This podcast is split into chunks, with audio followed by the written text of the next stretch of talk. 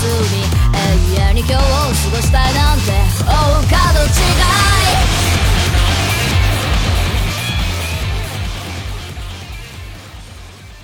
分享最美好的游戏时光，这里是 VG 聊天室之一周新闻评论。大家好，我是 FJ。大家好，我是柯哲。大家好，我是罗斯特。我是99。对，他是99。那这次我们又找到了阿罗来跟我们一起录节目啊。是的，这不是周五的晚上嘛，是吧？我就刚好工作也做完了啊，也不用加班，所以这个话题也很感兴趣，我就来参与一下。非常，你也不用加班，就来陪我们一起加班。对，这说明什么呢？这说明这一周的这个新闻啊，实在是太劲爆了，让我忍不住想要陪你们加班。对啊，就是本周这个 PS 加的会员的全新订阅服务不是已经在亚洲地区上线了吗？那其实我们作为港服玩家，能够比这个欧美服和日服的玩家更早体验到这个服务，其实本来照理来说是一个好事啊，但是实际情况却是状况不断，就引起了很大争议嘛。那这个事情其实信息量还挺大的，我感觉得就逐个来慢慢说啊。首先我在正式开始说之前，我得先上一个保险，就是我自己每次看到大公司做一些看起来很蠢的事情的时候，我就总是忍不住去想，就他们这么做究竟有什么好处呢？啊，因为我就完全不相信这些大公司会做一些损害自己利益的事情嘛。那通常来说，肯定会有个什么别的利益去吸引他们去这么做。那所以我之后录这期电台，可能有些话听起来像是在给他们找一些什么理由啊，找借口什么的，但其实并不是这样的。我只是想为这个现象找出一个比较合理的解释，然后尝试弄明白为什么会发生这样的事情。然后你在评论区就会被说，哎，这个人怎么开场这么多废话呀？然后还说到底还不是要给索尼洗，被扣个帽子。那当然了，你不说的话，你就直接被扣个帽子，没什么区别。那扣就扣吧。反正我自己就是遇到这种事情，我就忍不住要去就找一个合理的解释嘛。就它这个事情既然发生了，我觉得它肯定是有一个在某一个层面来说，它是有一个合理的逻辑的，是吧？照理说，那所以我还是忍不住这么想的。我们现在看一下这个服务上线之后有什么不对劲的地方嘛。首先第一个就这个游戏库的问题啊，那这个服务最初它公布的时候，它是提到说第二档会员啊是有多达400款的这个 PS4 和 PS5 游戏，然后第三档是有多达340款的经典游戏。那实际上线之后，它是一个什么状况呢？就是所有加起来我数了一下，它都不超过300款，而且这个不超过300款，它还是包含了同一个游戏的不同语言版本以及不同世代的版本，就是其实同一个游戏，然后 PS5 算一个，PS4 又算一个，就非常的尴尬。哦，对，就之所以 FJ 会这么算，是因为其实你在 PS5 看这个游戏库的时候，它就真的是把同一个游戏的不同语言版本或者不同设备版本是分开显示的，它就各占了一个格子。那我就直接数格子比较方便嘛。并排看到有3个最终幻想10。所以这就当时数下来就是你已经把这些这种凑数的形式来展现，然后还不超过300款，就跟你之前官宣的光是第二档就已经有多达400款的这个说法，就完全是差的太多了吧。那这个服务它上线的当天，其实苏活当时写那个新闻啊，它的标题是 PS 加订阅服务游戏库完整名单公开。那我当时就跟他说你要不要改一下这个标题啊，你要不要改成首发名单了，因为你还不确定它是不是完整嘛，因为毕竟跟之前说的400款也差太远了。然后苏活说，你如果非要说完整的话，那它永远都完整不了啊，因为它服务都已经上线了，收费呢还能不完整的吗？这个就是宣传欺诈啊！苏活对这个事情就感到很生气。那这个年代大部分游戏都是宣传欺诈。我也是这么觉得的。我其实觉得这里面有一个可能说是背景嘛，就你们当时应该是都没醒，然后4点多当时，对，然后苏活在群里说了一句说，这个哇，港服的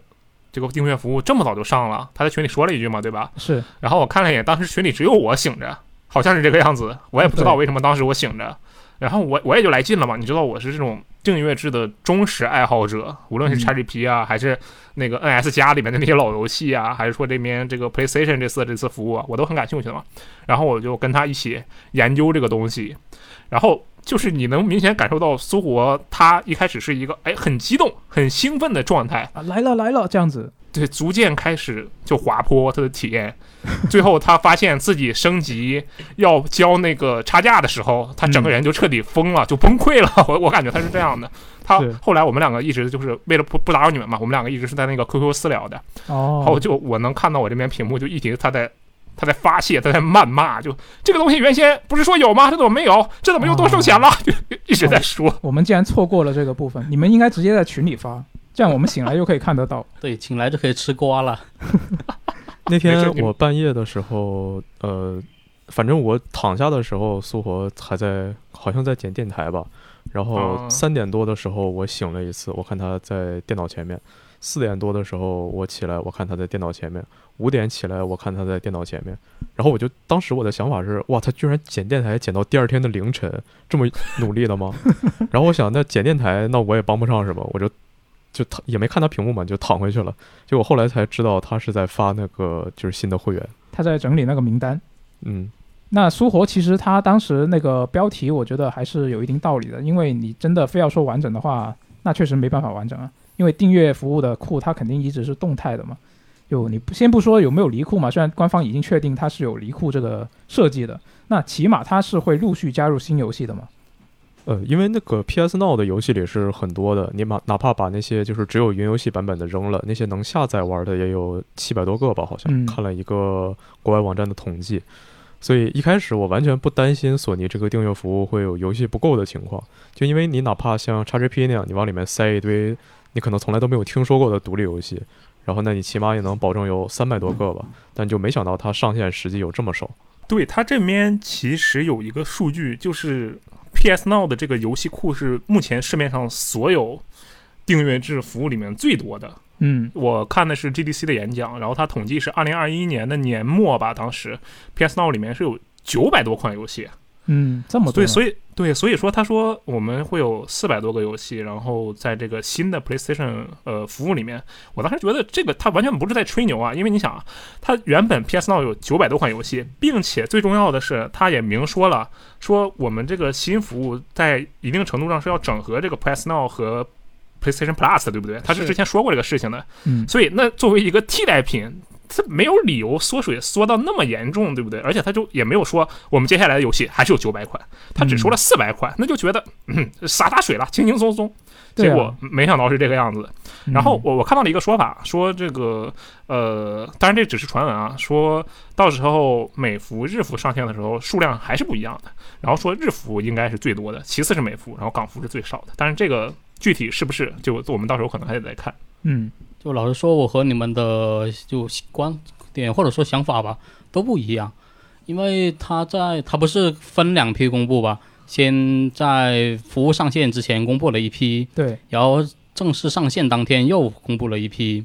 然后在公布第1批游戏的时候，我就感觉索尼已经把就是近年能拿得出手的游戏都塞进去了，然后数量还是远远达不到400款。当时我就觉得，就是这个游戏库，就算后面它还会就上线的时候再加游戏，就怎么看都不像是能够到400款的。然后就是索尼，就他的一个态度是打算就是出了新游戏，既就按正常的方式先卖一波，然后等热度过去以后再往那个订阅服务里面塞嘛。然后除非他就是良心发现，然后不想辜负玩家的期待，然后把自己所有家底都霍霍上，但就是到不了400款的。你都已经说他把所有拿得出手的游戏都放进去了，然后你还觉得他不够良心，还辜负玩家期待，把自己所有家底都没加上。你看恶魂、Returnal、神秘海域、战神这几个 PS5 上比较出名的独占都已经放进去了吗？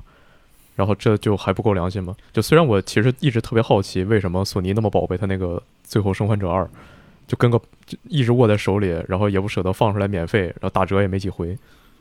其实虽然现在说来可能有点马后炮，但是第1批名单它公布的时候，我就觉得这里面肯定是有套路的。因为你看他先说一个400款，然后把大家骗进来，然后实际上所谓的400款其实并不是一个首发数字，而是可能是一个慢慢达到400款这样的一个形式。不然他为什么要先公布所谓的第1批呢？然后结合之前说的 PS Now 游戏多嘛，那照理说愿意入库 PS Now 的游戏应该也不会抗拒入库 PS 加的订阅服务吧？那所以我是在猜，就是他是不是想这样操作，比如说他首发的时候只有200多款，然后初期的时候每个月都加入10款20款这样子一个比较多加入的一个印象吧，就让你觉得这个服务好像每个月都加很多新游戏，然后达到了他约定的400款之后再慢慢放缓这个速度。那照你这么说的话，他不得提前全都谈成了，然后一点一点把这游戏放出来吗？就感觉有点不是特别靠谱。那说不定哪天出了什么事情，然后或者说改想法了，或者这游戏打折了，反正我就又不想进这个订阅了，那怎么办呢？然后我觉得话，可能从一开始这个400就不是一个准的数，就是一个说法，应该一共最多也就300多款。就像这个世界上不存在1.78米和1.79米的人一样，这些人都只有180。但是就只不过是因为亚服比较特殊嘛，它跟欧美服用的就不是一个服务，因为它没有 PS Now 那个整合进去，所以它游戏就更少啊。当然，所以它这个订阅也就更便宜了。那港服的游戏它本来它就是少，你上 Xbox 那港服的游戏它也少，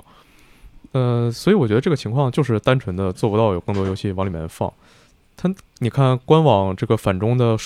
新闻稿都是直接从英语翻过来的嘛。然后所以估计就是美服有300多个游戏说自己是400，那港服也就照抄说自己是400。之后可能每个月像 XGP 现在那样有少量的变动，进去一些出来一些，最后总体上是缓慢增长，然后到400上下。啊，你说到他这个英文稿，我觉得就有一个值得注意的，如果他本来就是按照，比如说他是按照美服的那个官方的说明稿来翻译的，那为什么他美服的那个游戏库也这么少呢？是不是这个就是一个疑点啊？那反正总之现在就是这样子了啊。当你觉得这个是不是虚假宣传啊的时候啊，其实人家已经早就做好了准备，因为你认真看的话，你会发现他最初的公告里面他说的这个400这个数字后面其实是有个星号的，然后你往下一拉，你会看到他写着游戏目录可能因市场而异，也可能随时间变动。这个算是大厂的法务基本操作吧。我觉得它可能是索尼最近干这些事儿里，这些不合理的事儿里最合理的一个事儿。就不过我当时觉得，就是它这个根据市场或者时间变动，应该是说就是之后可能会有一批游戏就突然离库了，就没得到那个宣传的400款，就以防万一打个补丁。但现在看来好像并不是这个方向的。对，就是你直接看它这个东西，你就会先想到你刚刚说的那种情况嘛，但实际上就是它跟现在出现的这种争议它就套上了。我觉得这个就像刚才99举的那个例子，就一个人说他是1.8米，然后你会心想啊，那他可能就1.78米、1.77米、1.79米吧，结果你发现这人他妈1.6米，就差的实在是太多了。然后大家就惊呆了。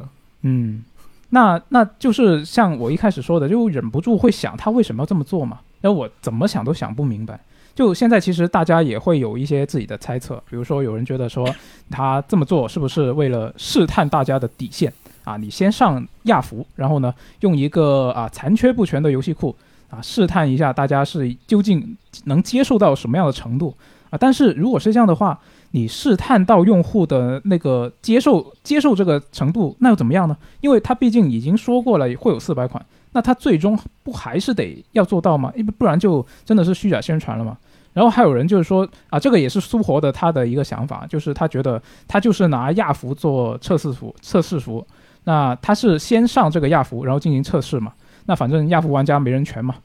那我就觉得说，如果他要测试的话，他有必要拿一个不全的库来测试吗？他直接拿一个完整的库测试不就好了吗？就假设他比如说他 PS Now 的那些它原本其实都是可以拿来用的，假设是这么一个前提的话，就反正就想不明白究竟为什么要这么做。那我感觉你这两个说的都是一回事儿。你这个测试底线不也就是测试服吗？就测试服也就是测试底线嘛，只不过多了一个亚服玩家把这个消息传到欧美那边的步骤。而且就如果说是这个测试底线的话，你拿自己的口碑测试底线也太怪了吧。对，是的。然后总体来说呢，就是这次从头到尾什么事情都特别乱，它游戏的阵容也在变，然后它订阅的价格也在变，它游戏的分类也在变，就让我怀疑是不是这个服务上线的太仓促了，根本就没有准备好。它可能最开始的想法是因为亚服的游戏少，它服务也比较简单，也可能加上人比较少，钱比较少，所以就拿你们做实验先上线。但是因为它这个服务的大方向还是跟欧美服走的，但是欧美服那边还有半个月才上线，有一些事情细节的事情可能没定下来，所以就先把亚服给糊弄上，但是就出了各种各样的问题。那就完全不明白他们为什么要这么着急，就还差呢半个月吗？他这先准备好然后再上不行吗？啊，真的就完全搞不懂啊。然后很搞笑的一点就是我看了一下，因为我这几天其实真的是这几天我一直在数他们那个游戏库里面的数字，我为什么要一直在数一次不就好了吗？事实上就是它一直在变啊，很搞笑。就是我去看那些外媒的报道，我找了大概有5-6个外媒吧，他们的报道，然后都把这些列表，就是游戏里面的游戏库里面的游戏的列表列出来了，然后他们列出来的游戏数量都是不一样的，每一篇新闻都是不一样的。然后我们自己写的那个报道，就是苏活那天早起然后来写的那个报道，跟他们也不一样。就是你打开6个新闻，然后6个新闻它就有6个版本的游戏库，就非常的神秘。然后现在它的官网上面的那个列表跟你在主机上看它也是不一样的。然后上线的当天其实它整个列表都在变。你别说上线当天了，它就上线的第2天，上线的第3天，到今天我们录电台的早上它也还在变。对，今天早上发现就是这个 PS4 PS5 游戏库然后少了6个。就有没有一种可能就是这是索尼为就全球的游戏媒体准备的一个盲盒啊？这样的吗？给我们提供一些内容创作的空间是吧？他可能是为了测试，就是说这些游戏媒体哪个是真的自己在产出内容，哪个是扒了别人家网站的内容。哦，就是有相同的，你看到相同的就是抄人家的是吧？对对对，相同的在看发布时间嘛。那你知道了你又能怎么办呢？你给我们打钱吗？以后不跟这些媒体合作了，我只和那些自己去发新闻的媒体合作。我瞎编的了，真的就是完全瞎编了。这个那些媒体你都不相信我们官网写的东西，你还自己去验证，以后不给你们提前游戏了。反正就今天就它就一个薛定谔的游戏库一直在变。有人说妖怪手表的试玩没了，然后说光之子没了，说环法自行车21没了。昨天我看有这个说法，然后昨天我看的时候，我这边妖怪手表和光之子都还在，但是我确实环法自行车21没有了。然后今天看的时候呢，就是环法自行车出现了，然后但是在苏活那边光之子没了。过一会儿我们发现是你搜索会搜不到它，但是你在库里挨个找能找到。然后苏活又发现那个叫什么驾驶俱乐部3，赛车计划3，它突然出现了。然后我和 FJ 就没有看到这个游戏。对，我们在说哎多了一个吗？我这边看一下，我们就在自己机器上看，然后没有、啊、在各自的机器上看没有、啊、都没有。没有啊，过了可能3分钟吧，然后苏活上自己的机器看，在他那边又出现了。对，然后我们再回来看，然后他又有了。对啊，就很神秘啊。那反正现在他就是我不知道他现在可能也还是一个一直在变的状态吧。但是呢，他现在 PS 加的官网以及主机上的宣传文案他就已经改了。啊，还有他后续发的那些博客文章啊，他其实都已经改了。他从原来说的明确说第二档的那个400款，高达400款啊，多达400款，他现在改成了数百款或者是过百款的 PS4、PS5 游戏了啊。但是他最初官方博客公布的，就是最初公布这项服务的那个博文，他还没有改。然后说他现在已经把自己这个1.8米的说法改成了身高1米有余。是的。确实是啊，然后我觉得可以对比一下 XGP 那边的官网的文案，它写的是超过100款高品质的游戏，那它实际的数量是400多款嘛？那他的意思是里面有200多款不是高品质游戏。瞎说的。牛逼，可以啊。然后另外还有一个问题啊，就是上周不是公布了一个第一批的名单嘛？那实际上跟现在上线的那个库也是不一样的，像是经典游戏里面也有很多变动。像我们给我们供了一篇稿子的作者耀夹，他的稿子本来写的那些例子也是被迫啊，强行就中途就被迫要大改这个文章啊，就非常的尴尬。就我就在想，如果你这个名单没有确定的话，那你第一批的名单你公布来干嘛呢？就想不明白啊。名单公布出来给你信心啊，让你提前大致知道有什么，但实际有什么还是要等它上线了详细去看嘛。但是这就又回到说它所有东西都特别乱那个问题了，就感觉索尼现在自己也没想明白它各档的定位是什么。比如说之前我们会有说有一些就第三档它都是一些老游戏嘛，嗯，然后但是它里面还有一些重置游戏，就它把实际上它把一些大家理论上认为应该在二档的游戏放到三档里了啊。当然了，你回头再去看的话，你会发现它官网写的是二档斜杠三档，它没有细分，它就是要让你以为是像之前那个样子那么放，但实际上就把一些不是特别老的游戏的重置版放到了第三档。但实际上这些游戏呢又有不少都在你买了一档会员就有，就是普通会员就有那个 PS Collection 里面，是吧？嗯，对，就不知道它要干嘛。为什么我买了一个三档的服务，然后里面是一档服务的游戏？嗯，非常的鸡贼。他看到这个服务的那个名单的时候，原本我是觉得，哎，他这个说法就是，我觉得他有一种至少是引导在里面吧。嗯，我就觉得，他这里面比如说他说的那个《死魂曲》啊、《红旗战士》啊这些东西都是啊经典游戏，同时这些经典游戏还有很多很多。对，结果到了现实情况，你会发现，连《生化奇兵》都算经典游戏。我不是说《生化奇兵》不经典，但是。就相当于是我们在聊天的时候，我们说，哎，最近你有没有玩老游戏啊？当我说老游戏的时候，我肯定说的是 PS2 这个时代极值钱的游戏。嗯，然后你跟我来了一个这 PS3 时代，而且还不是 PS3 时代初期的游戏，我会觉得就特别离谱。然后更离谱的是，我看他的那个经典所谓的分类，他把黑手党四海兄弟最终版也算作这个经典游戏了。就为什么？因为四海兄弟那个最终版，它理论上来讲，你可以说它是四海兄弟的这种重置版嘛，对吧？嗯。然后，但问题在于，它跟像是其他的《生化奇兵》的这个高清版啊，或者是这个暗黑血统的高清版还不一样，它的内容都是一样的。那四海兄弟这个最终版实际上是完全大改了内容，整个这个系统啊、画面效果，只有剧情脉络是一样的，剩下的所有东西都是不一样的。就其实理论上它应该是一个新游戏了。对，它是一个，它绝对不算是老游戏，它怎么能算老游戏呢？它是一个现代时代做的现代的游戏，它只不过稍微改了一下这个剧本里的细节，你可以这么说，它就完完全全不应该算老游戏。然后他跟我说，哎，这个东西是经典老游戏，然后你才发现，哦，《最终幻想10-2》不是经典老游戏，我真就无语了。就是它这个东西到底是怎么分的，确实是让人很奇怪，非常奇怪。按它这个分法，如果说《最终幻想7》重置版进去的话，也得在这个栏里。对，他把这个《四海兄弟》最终版放到经典老游戏里，就跟他把《最终幻想7》重置版放到经典老游戏里的逻辑是一样的。当然，如果你觉得这个《最终幻想7》重置版那确实是经典老游戏，那只能说你确实是一个符合 PlayStation 预期的用户啊，一切都很混乱了。然后这一次它服务上线之后，还有另外一个争议非常大的问题，我感觉就是可能比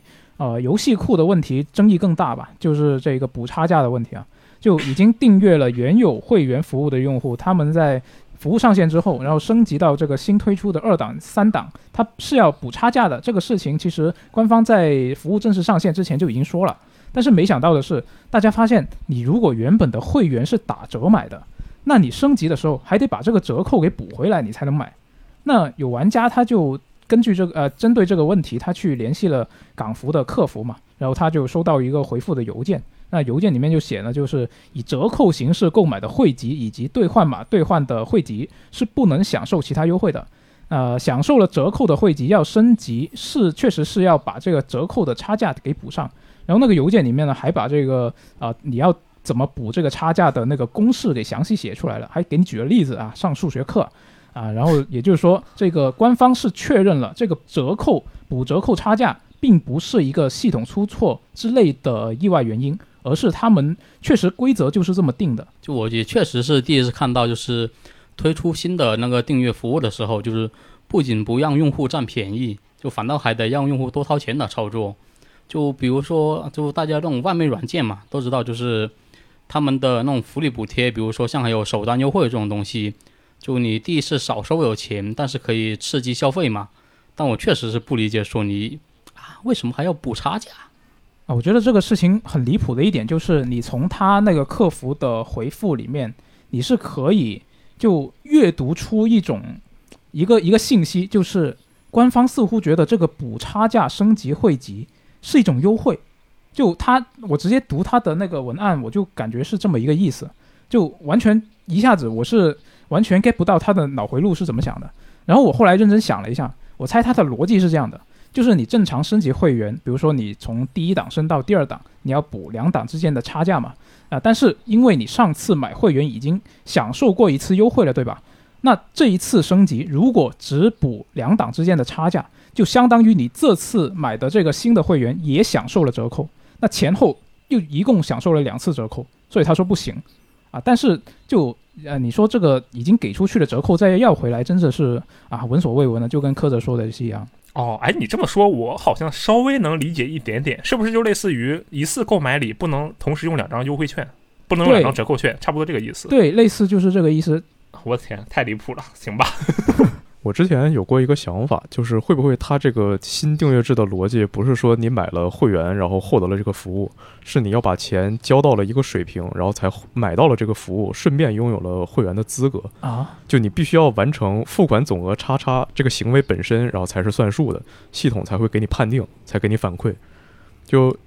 因为它所有的原本的会员都被转成了一档的会员嘛，嗯，然后这两个东西它的服务内容是一样的，它的价格也是一样的，然后我们就理所当然的觉得这两个东西是一样的，但很可能它俩就不是一个东西。就是说如果你不升级的话，那就这么着了，你之前这个在我这儿的优惠我就给你了，但如果你想要升级的话，你得先补钱，你交到这个钱，你成为一个真正的新会员的一档会员，新一档会员，对，然后你才能通过补差价成为新的2档会员，新的3档会员。哦，如果你没有的话，你就必须的，你就没有，也没有什么必须了嘛，你就你从老的会员是不能直接变成新的2档3档会员的，你要先交钱成为新的1档会员。嗯，行吧，那反正我觉得不管这个东西你再怎么说得通，你哪怕找到一个真正的说得通的逻辑，它都是一个非常反消费者、非常反直觉的一个规则。那反正这个服务它上线的第2天呢，玩家就发现索尼悄悄又改了啊，升级又不需要补差价了。然后呢，这个 PlayStation 的官方售后服务官推他就公开回应了，他说这是一个技术错误导致的错误收费啊，他又改口了，这跟之前港服那个客服说的也不一样了啊。而且当时那一位他去联系港服客服的朋友，他也收到了新的邮件以及道歉的电话，但是来自国服的客服。然后港服给他的邮件呢，里面也是说非常抱歉，就是因为一个错误，然后给你多收了钱啊，然后就给你退回来啦。然后就现在就是这么一个情况，就挺尴尬的，我觉得这个事情。但这个东西，即使说你之前那个扣费是个错误，那你这个会员你只能一次性全都补齐，这个也是一个错误吗？这个其实当时他也问了。他也向对方提问了，就是那位玩家，但是对方的回答就是这个还在研究当中。如果说索尼你就是厉害，你就不降价，就虽然说这个东西它上线可能1年后2年后它早晚是要打折的，但如果说你就不降价，你一直到要不我死要不你倒闭，那我就认了。那我行，你厉害，但结果我这期电台要说什么话我都准备好了，然后他说他改了，全废了。反正他现在就改了，但如果说他就是，假如说他真的是一个错误的话，那好像我上面那个想法又挺合理的。但你仔细一想，索尼的程序又不是跟杯赛一样，就只要你写出来能跑，效果就行，详细怎么样再看。但应该也不至于干出这种就真的出这样的错误。哎，反正我觉得他，因为之前那位玩家收到的客服邮件都已经明确把那个补差价的计算公式都写出来了，我觉得这根本就不是技术错误，他就是。看到这个被骂得太凶，他就改口了。对，我也感觉就是被玩家骂得太狠了，然后再找台阶下。就你看啊，就亚服出的问题被亚服玩家喷爆，然后传到欧美玩家那里，然后索尼又针对亚服的情况出了个英文版的声明，然后说这是技术错误，你要品一下，细品一下。我觉得 PlayStation 这个事情，他这么着急的去推这个新的订阅制度，其实倒是挺容易理解的，就是他为什么这么会有一些这么多岔子。我有一个想法，就是是一个上下协调不统一的结果。就比如说我就举个例子啊，比如说上面的要求就定了 KPI 嘛，我们这个新服务上架了，那么在这个新服务首周之内，我要看到因为这个新服务的上线，我们有多少的这个盈利或者说收入收费，好吧。然后那这时候下面接到了这 KPI 嘛，然后他就开始算说我们现在这个服务玩家会员中有这么多人，那么假设我就随便举例了，假设有100个人，然后那么100个人里面可能有50%的人是愿意升级的，那这50个人愿意升级的人呢，假设他平均有50%的人是升到3档，有另外50%的人是升到2档，我算一下这个钱是多少钱，然后一算发现我靠，这个钱就算算到最大值都可能不足以达成上方要求的 KPI， 那这时候我怎么办？我就把这个想办法解决这个问题，那人肯定不能变更多了，那我是不是想办法多收钱？我当然这只是我的一种猜想，就是说实际上这有点类似于腾讯吧，就是无论是索尼还是腾讯，它其实是一个非常大的公司，对不对？对，它里面有非常非常多的人在协调一个事情的推进。那么在这样的情况下，它出现的问题实际上很有可能是一个就整个一个非常你会觉得很弱智的一个原因出现的结果，但它就是出现了。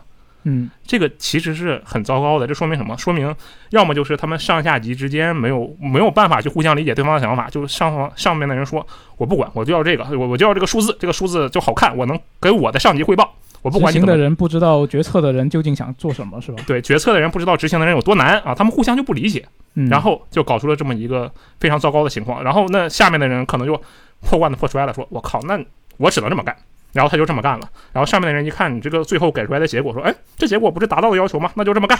然后就这么干了。干完之后，下面本来还美滋滋的，然后突然爆出来这个延上了嘛，大家就开始狂骂，说这上面我靠怎么回事啊？哦，原来你是这么干的呀，你怎么能这么干呢？然后再撇回去，对吧？我觉得这其实是很有可能的。另外说一个比较有趣的事情嘛，就是不是有人给港服客服打电话嘛，然后就有人把这个电话录音给传到 B 站了啊，我去听了一下，这个港服的客服呢，他真的非常的实诚啊，他完全不跟你绕弯子说那些什么客服的话术，直接就是说啊，没错，这种情况呢是要把这个折扣给补回来的啊。那我觉得这个客服他真的很强。我有个朋友，他是在广州某个银行当这个支行的客服主管嘛。然后我就让他听了一下这个录音，让他评价一下，然后以下是他的原话。他说这个客服呢，他是一点服务一点安抚都没有啊，如果在我们这边呢打分的话，那估计就是一个1星的客服啊，最高是5星啊。不过人家索尼够底气，可能给客服的指引就是那些人爱买买不买滚的一个态度，那客服他就没有必要做出任何安抚的措施啊，因为这个安抚和套话的存在呢，它的一个根本的原因其实就是因为你这个公司不够牛逼啊，因为你看同样是银行，四大行的客服他普遍的心态就是要拽一些的，然后小银行普遍的态度就是好很多。FJ 的同学这么厉害的吗？我天！哎，不过我突然觉得，就这个其实跟你的个人有关。你不是说你平时就很平淡吗？没有什么欲望这个样子。但你这么一说，好像就很符合这种客服的这种平静，能够跟人好好沟通这样的一个需求。就电台的主持人可能也是这样的，是不是？啊，这样的吗？我觉得你很厉害啊！吹好的，谢谢你。啊，那整个事情看下来，其实我自己的一个感想就是，整个事情它上架服务上架非常的仓促，然后上架之后这个情况非常的混乱，然后让我这一个本来应该广而告之啊，它上架了，我们玩家多了一个可以享受的新服务，然后让我这样的一个位置的人感到非常的尴尬。然后这个事情，我觉得大家应该有不同的感想吧，比如说苏火，他就是对这个事情非常的生气，他其实有很多话想说，他已经在我们录电台会准备一个大概的文档嘛，然后在下面是记录一些我们要说什么，大概记录一下。然后苏活他打了非常非常多的字，但是他不愿意来参加这个电台，因为他说他怕情绪失控。其实我跟他说，我们需要的就是情绪失控啊，你来失控一下，我们这一期节目效果就很好，是吧？但他不愿意啊，他可能是考虑到他可能会什么破坏我房间里面这个电视什么的。他是一个优雅的人啊，对，非常优雅啊。而我自己就非常的平静啊，因为我本来就对 PlayStation 这个品牌没什么感情啊，应该说我对所有品牌都没什么感情，因为感觉就是一个商家跟消费者这样的一个不同的立场嘛。那反正我现在就觉得这个 PlayStation 它现在是搞得自己非常的不体面啊，又给自己创造了一个黑历史啊。我为什么要说又呢？那反正以后每次说起类似的事情，他们都要被人拿出来嘲笑，就很尴尬。哎，你说你现在的位置就是给别人推荐这个很尴尬，但是你不是刚刚给你的朋友推荐了吗？啊，对，因为他是新玩家，就这个其实我们也后面也可以聊到，那这个过会儿再说，对，这个可以过会儿再说。反正我是那天早上起来之后我说这个公布了呀，然后就随便扫了一眼它的阵容，也没仔细看，然后就直接开机买了高级会员。从内容上看，这个买来玩一玩还是可以的，主要还是这一串这个操作太蠢了。曾经就我和 FJ 有个差不多的想法嘛，就是说这些大厂他就算做了非常匪夷所思的事情，怎么想都不合理，但他就是要这么干，说明什么呢？说明他里面的专业人士肯定比我想的更多，想的更清楚，他觉得这个东西是合适的，是应该的，所以他们肯定是有什么理由才这么做的。就尽管说我看觉得这个事儿我理解不了，就最近吧，我就渐渐觉得说，难道他们真的就是口碑无所谓，只想捞一波赚一点是一点吗？你看之前那个地平线$10升级次世代，对，反正就这个升级政策就有点蠢。但如果说你只是想赚钱的话，那你给会员这个价格打折，那不是更多人会来买吗？薄利多销去了。对啊，你赚的不就更多了吗？反正我就放弃思考了，我想不明白了。对于我来说，接下来就是继续等下次更新的时候，看看它加了什么内容，然后未来能达到一个什么样的水平。再就是刚才说那个新玩家的事嘛，虽然这次老玩家可能会觉得不满，说里面挺多游戏我都买过了，我都玩过了，是，但对于新玩家来说其实是非常赚的。而且就你毕竟说一个新游戏出了，然后你马上就会买，这样的人是非常非常少的。可能这个会员它本身也就是面向新用户和轻度用户的，因为比较核心的玩家或者说老玩家，他们还是会更倾向于我看到这个游戏我很喜欢我就买了，我不会真的等它就猴年马月才能进了这个订阅制。然后那这样你卖游戏本身全价或者打折的价格不会变太多，然后会员只不过是比原来挣的更多了一些。对，所以我刚刚不是说，就是刚99也提到我给我一个朋友推荐了这个服务嘛，他是一个刚买 PS5 的人啊，不对，他是准备要买 PS5 的人，就是他准备等这个618这样如果放货的话他就买一台。那他是一个错过了整个 PS4 世代的玩家，就 PS4 的游戏他全都没玩过，那 PS5 就更加不用说了。那所以对他来说，这一次他这个库里面游戏不多，对他来说不是问题，因为全都是新游戏，对他来说是的。然后这个补差价的问题，因为他之前根本没开过会员，他连这个 PSN 账号都没有，所以对他来说也不是问题。那你到时候记得提醒他别开成国行了啊！对对对，这个是要提醒啊。对，所以对他像他这样的新玩家来说，他这个东西上线，可以说对他来说是完全没有一个负面的元素的。那我觉得他就完全可以放心买。当然，我可能会跟他说一下，就这一次有过这样的争议，那以后你要续费的时候你小心一点啊，我可能会这么样跟他说。但是他作为新玩家，他买这个东西完全是没有问题的，所以我就推荐他了。对，而且就现在，如果说你给一个，就有一个新没有主机的人，他来问说，哎，我想买主机，我买什么呢？就以前的话，你说，哎，有一个叫 Xbox 的东西，它有一个游戏库，然后有一个叫 PS 的东西，它上面有很多独占游戏。那现在的话，就索尼这边它也有了一个自己的游戏库，对，虽然说它阵容还没有那个 Xbox 那么多，然后但起码就还是有了，对吧？对，而且里面很多就是很经典的游戏。是，总体上这个 PS 的玩家、PS 的订阅玩家，它现在都是比 Xbox 要多的，所以说索尼它还是能继续维持一个领先的防守位置，然后 Xbox 用它这个 XGP， 然后用它什么东西来进攻。然后但是呢 ，PS 的用户它虽然比 Xbox 要多，然后但是 Xbox 就给人的感觉就会更活跃嘛。我们看那些财报、看演讲，经常会看说，Xbox 说我们这个月有多少人开了会员，然后开了会员他们玩了多少游戏，他们的游戏时长是多少，就看起来就很强，就很厉害。所以可能索尼他会决定做一个类似的事情，出一个新的东西，然后通过这个东西呢，就得出一波最新的直观的数据，然后来给自己的投资者，然后同时也给玩家证明一下，说，哎，我也不差嘛。结果他这次就玩脱了。那现在 Xbox 呢，他依然是把这个游戏发售首日加入 XGP 当成卖点嘛。就我们也经常会在新闻的评论区看到说，哎，这个游戏啊，它首发加入 XGP 牛逼。然后但这样的话，会让人更有兴趣订阅这个 XGP， 但是有了 XGP 的人就很多，可能就干脆就不买这个游戏了。是，对索尼的决策，它就会更偏向于游戏库，我不会那么快的更新，然后不会说什么东西一发售我就给你放进去，打个差异化是吧？对，但是我的整体质量呢，就可能会高一些啊，马上就被Xbox粉丝喷爆，就起码说这些老游戏。你能查到它的评价是什么样的，它的品质是有很多玩家认证的，你管它好不好呢？其实那个我帮99说一句话，就说一句，就是他刚才说的那个 PlayStation 这边的订阅制服务可能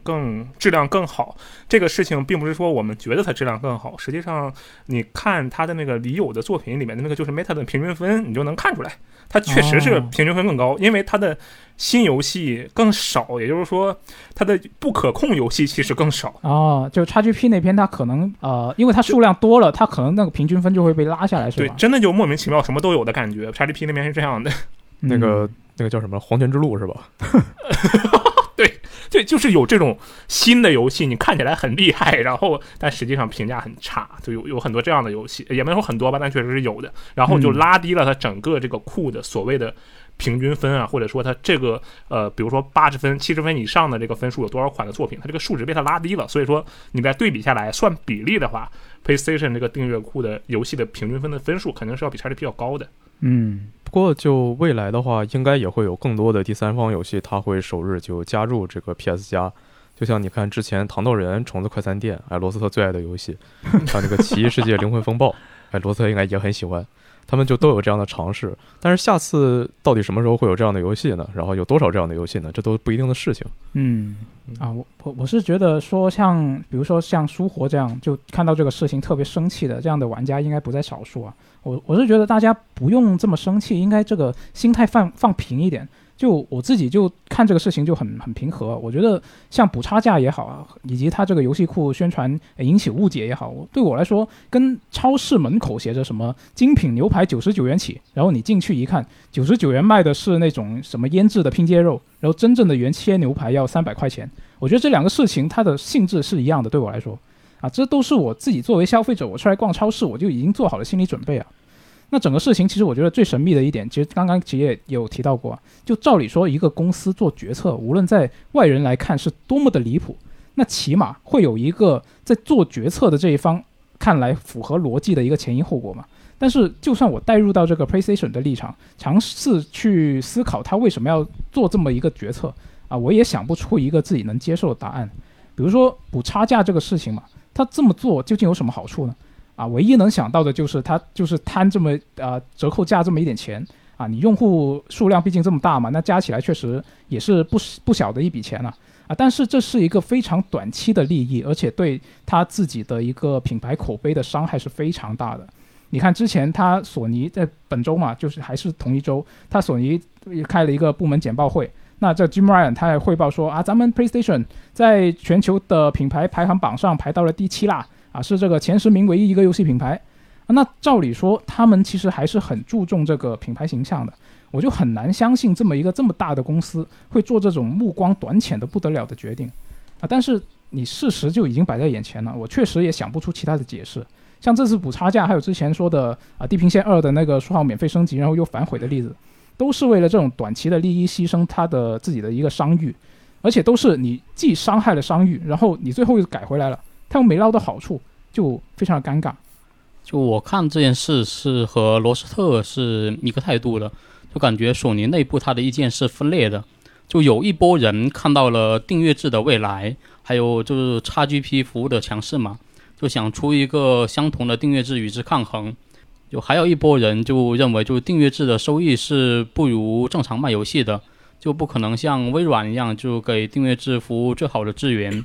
就然后还有一波人会认为就是我们索尼的订阅制本来就很强了，就新的订阅制只是额外捞一笔钱，就是不可以让玩家再多占便宜了，就各方面势力就是纠葛在一起，然后最后整合出来的一个最终方案就是现在玩家看到的。就我觉得现在索尼还是需要有个人站出来，就是重拾万索尼的这个战略，就不然内部就各自为战，就今会只会看到更多这种离谱的操作。需要一个人从索尼日本背着箱子走到索尼美国，然后让索尼再次伟大，是吧？把大家连接在一起。那你觉得他说我们接下来会有这个多平台策略，让更多的游戏登陆 PC， 然后我们会有这个12个服务型游戏，难道这个不算他的一个万索尼的策略吗？虽然这个策略跟大部分玩家想的方向可能不一样，但是很有可能这就是他的策略，嗯，对吧？不过其实你们刚才说的这个，我就刚好因为我前两天看那个 GDC 的演讲嘛，然后我就看他刚好有一个讲队员制的，然后这里面他有列了几个数据特别有意思。刚才99不是说那个 PlayStation 的用户是大于那个远大于Xbox 的嘛，然后这个我看了一下，它里面数据其实刚好有提，是这样的，这个我说的现在是 PlayStation Plus 啊，就是那个会员，嗯，会员原本的那个是吧？对对对，原本的会员数量是 Xbox 跟 Pass 的所有，我是说 XGPU 啊，或者是 XGP PC 或者 XGP 本身，嗯，这些数量 PlayStation Plus 这个会员的数量是 XGP 这些东西所有的数量加起来接近2倍的数量，2倍。对，就是当时预估的是 PlayStation Plus 这边是480万，然后4800万，然后那个 XGP 那边是2500万，嗯，是这样一个数据。然后这是第一个数据，就是说 PlayStation 这边的玩家应该是远多于这个，也不能说远多于吧，但至少肯定是多于 Xbox 这边的用户的。然后是另一个数据，就是说我们只说这种订阅制的服务，那么订阅制服务的话 Xbox 这边还是 XGP 对不对？对。但是实际上那个 PlayStation 那边是 PlayStation Now，对吧？是在这个比例下，说的是西方游戏市场啊，西方游戏市场 XGP 的市场占有率是 60%， 对，然后 PlayStation Now 是 7% 啊，哦，其他的都是别的，对，它有很多别的东西啊，它把那个苹果的那个订阅服务啊，还有这个育碧的这些都算在里面，还有西方很火的那个 Shadow， 对，就各种各样的嘛，它都算在里面。然后 XGP 是 60%。PlayStation Now 是 7%， 你要知道 7% 甚至不如苹果，苹果是 9%， 它那个 iPad， 苹果有这样那么高吗？对，就你要知道苹果那个服务是有真的也有很多独占游戏的好吗？而且是不卖的，它是就你没有办法零售买它的，就真的只能靠它那个订阅服务去玩那个游戏啊。当然这个就是题外话了。然后所以说现在加上刚才99也说了嘛，这个 Xbox 经常会发表一些我们这个月活跃用户有多少。我们这个活跃用户他们在游戏上花费的时长有多少？我们这些活跃用户在游戏上花费的时长以外，他们又在这个游戏里面又多消费了多少钱？他会很关注、很着重的去强调这些事情。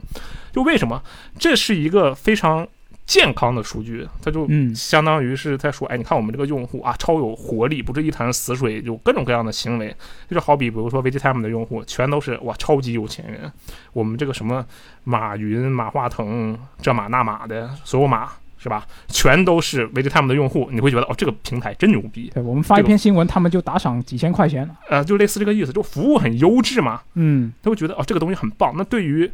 如果 VGTime 是一个这样的，就是有马云、马化腾这种用户，都是这样的用户的话，那你觉得他肯定不会缺少这种，无论是投资啊，或者说其他的现金流，对不对？他肯定是非常非常受欢迎的，大家都想来参与，都想来加到这个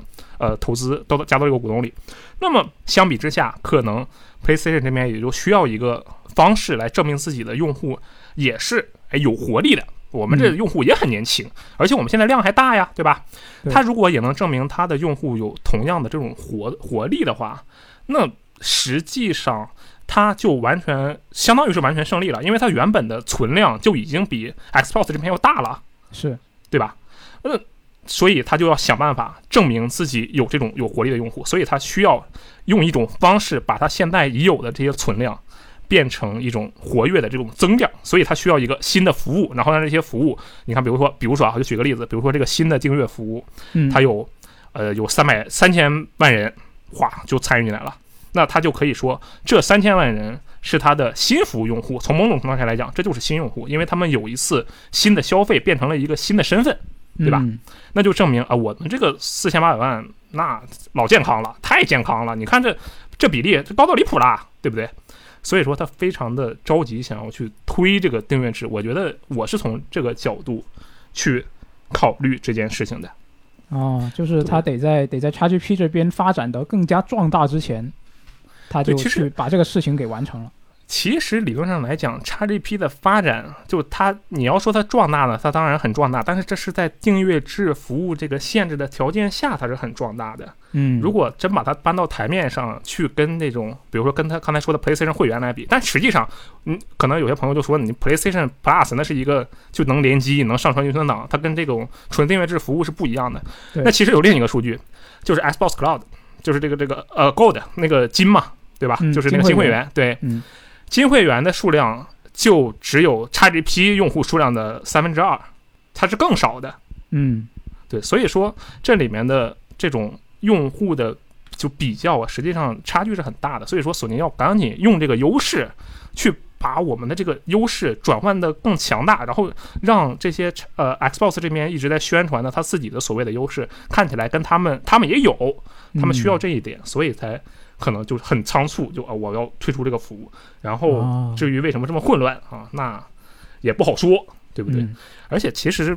就总体来讲，现在看来这个订阅制服务虽然我们感觉这个讨论的很红火啊，但实际上它所占的那个收入的市场份额是不大的。嗯，这真正意义上的大头还是游戏内的这个消费，游戏内消费会占80%的游戏产业市场收入，但是有一点就是，这也是 Xbox 这边，你看他疯狂的主动出击嘛，就是因为这些消息都对他都很有利。Xbox 这边就说，哎，使用了这个我们的这个订阅制服务啊，用了我们这个订阅制服务的玩家，他们连在游戏内消费的钱比例也增加了，就用了我们的订阅，他花的钱更多了，就是因为他不停的去公布这些数据，所以他才上索尼就被迫不得不去接这些招，我觉得是这样的。哦。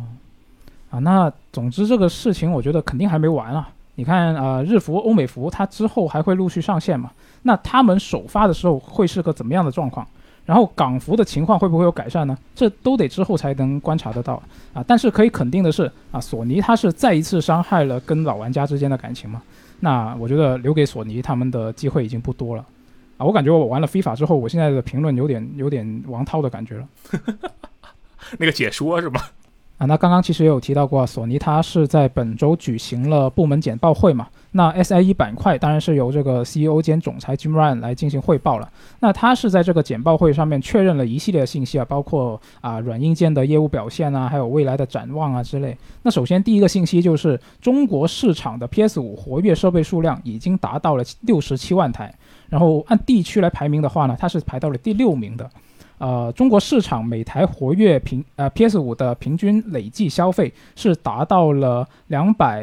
223.34美元，就约合人民币是1499块钱。中国市场的 PS 加会员，就是老的那一个 PS 加会员啊，它的订阅数量是达到了29.5万啊，这个数据我觉得还是很厉害的。就我觉得这个数据还是比较真实的。嗯，就以前我是个纯实体版玩家。就是买游戏买来，然后我不玩DLC也没关系，所以我把国服作为主力账号用了有大概2-3年时间。就如果不是工作需要，因为有的游戏不是只有港服有嘛，我就可能一直用国服账号。但是你买光盘的话，它有些特点兑换码你可能用不了啊。它不需要啊，它也不玩 DLC， 就可以买最最原始那个版本，还能省一笔钱。然后就是如果就是。它也不是说有个累计消费1499元嘛？对，就如果你纯算国服消费的话，我觉得是做不到的。就因为国服的游戏是真的是非常少，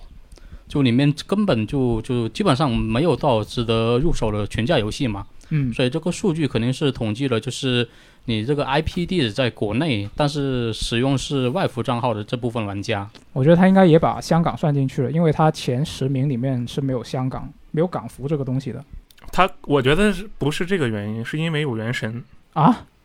是因为这样吗？我觉得应该是因为有原神，这都是原神的功劳吗？原神肯定占了很大一部分功劳啊。那原神很厉害啊，原神就是很厉害，就是如果国服是一个正常的市场的话，它现在绝对是一个非常非常重要的服务器市场。就你想象不到原神为 PlayStation 赚了多少钱，不然它何必呢？天天在微博上被骂成那个样子，还要发这个东西。嗯，就然后根据那个数据统计嘛，就是它 PS5 的活跃设备数是67万台，就确实没有我想象中的高。不过考虑到还是有一些人就是在买电子设备的时候就不希望加价买，就不希望就是这部分多的这部分钱给黄牛嘛，就可能还是有很多人在观望，所以这么看这个数据其实也还好。嗯，他观望到现在，除了这个升级的事情还会买吗？我在想不好说，确实不好说不好说。那除了这个硬件的情况呢，这一次的简报会也提到了一些软件相关的消息嘛。首先第一个就是《地平线：零之曙光》、《往日不再》和《战神》这三款作品的 PC 版，它的累计销量和累计收入是公开了。2020年发售的这个《零之曙光》呢，它的 PC 版销量是达到了239万8千份，然后累计收入是达到了6000万美元。那今年年初才发售的战神 PC 版呢，它的累计销量是达到了97万1000份，然后呢累计收入是2620万美元。那官方是预计说这个2022财年啊，就是现在才刚开始不久，那来自这个 PC 平台的净收入会有一个大幅的增长，会从前两个财年的3500万还有8000万是增长到3亿美元啊，这个增长就很厉害。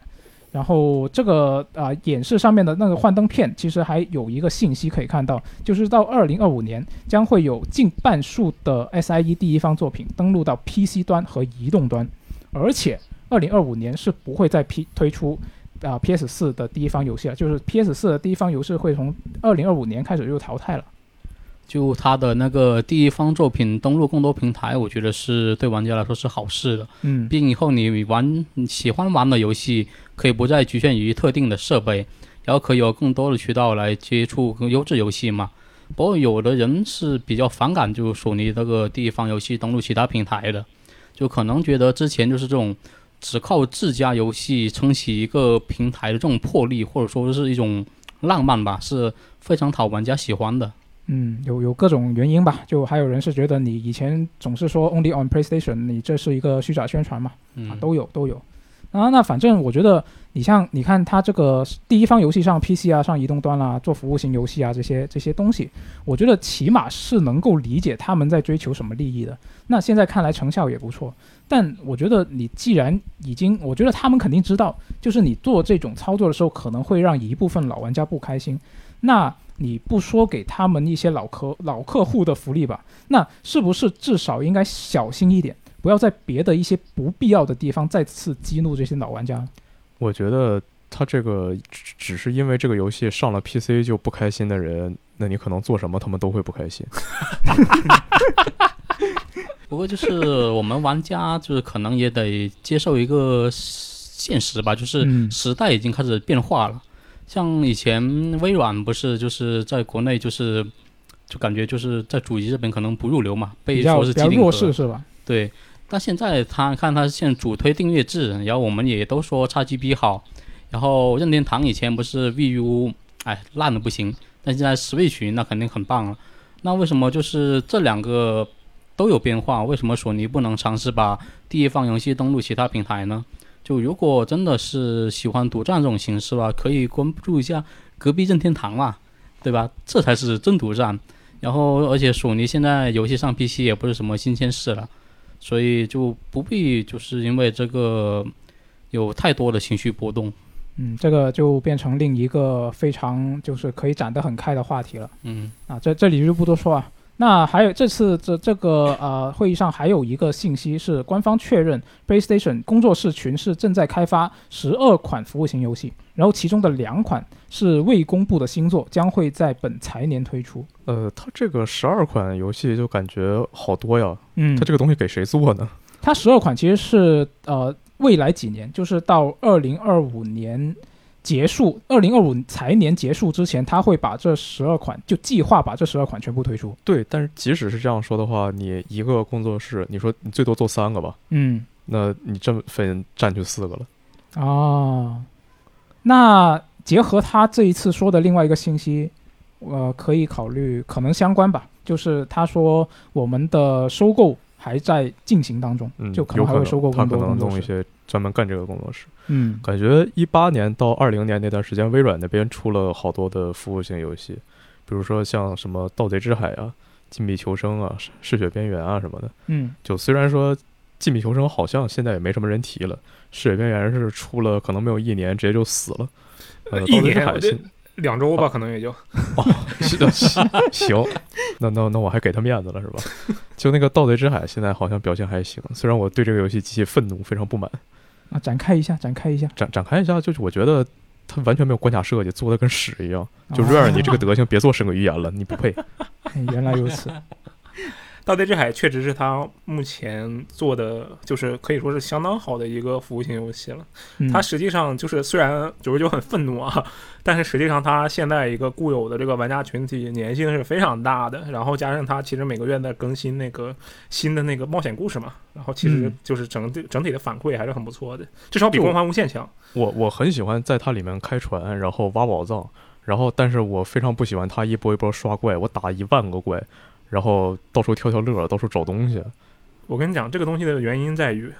就你知道吧，你说明你没有找齐3个伙伴一起玩，你是不是没有找齐3个伙伴一起玩？我有2个伙伴，差1个，不好意思啊。有2个伙伴都不会觉得很愤怒吗？2个伙伴加上你不就是？哦，他得4个人是吧？我们3个人一起愤怒啊。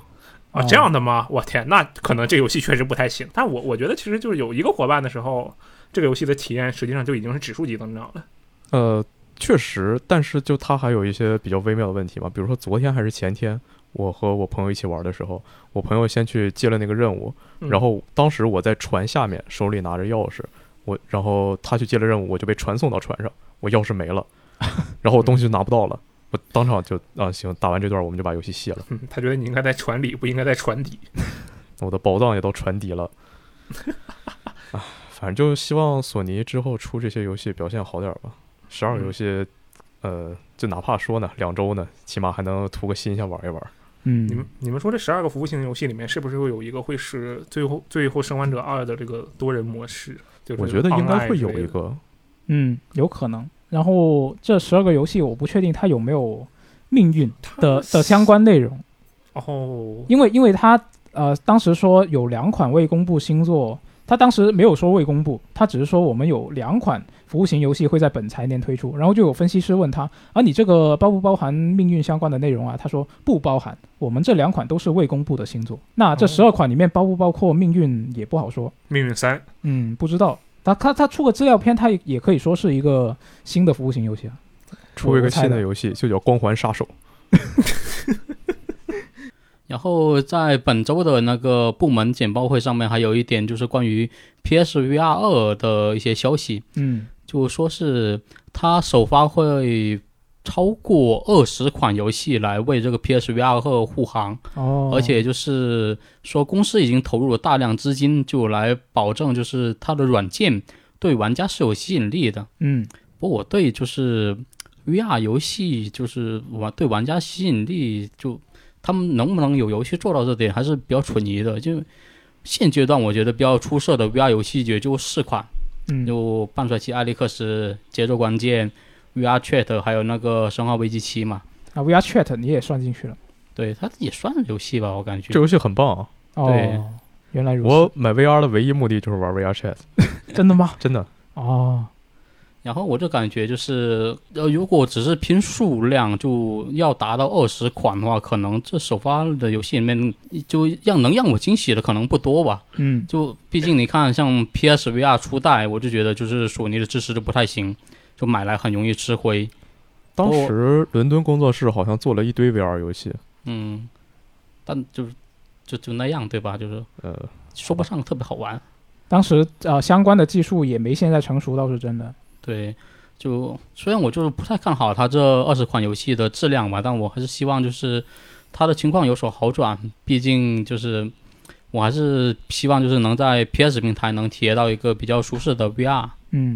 那此外呢，索尼是确认《战神：地平线》和《GT 赛车》都将推出改编的剧集。战神是亚马逊在做，然后地平线是网飞在做 ，GT 的话还没有公布。以后我们可以期待一下，看到秃头荷兰弟和女装荷兰弟，还有赛车手荷兰弟。这个 GT 赛车7啊 ，GT 赛车的改编剧集之前是我看到网上是说，就前2个都想得到它怎么改编，但是这个想不到。我觉得这个不是最好改编的吗？就极品飞车和极品飞车有什么关系吗？对，不但极品飞车那电影确实挺好看的，我觉得。就感觉他随便拍一个赛车题材的，然后把一些 GT 赛车的元素加进去就完事了。啊，当然希望它最终出来的成品比我这个说的要好一些啊。就它剧集的前两集都是一个人疯狂跑圈跑驾照，然后跑不出来金牌。那这期新闻电台我们说了很多 PS 加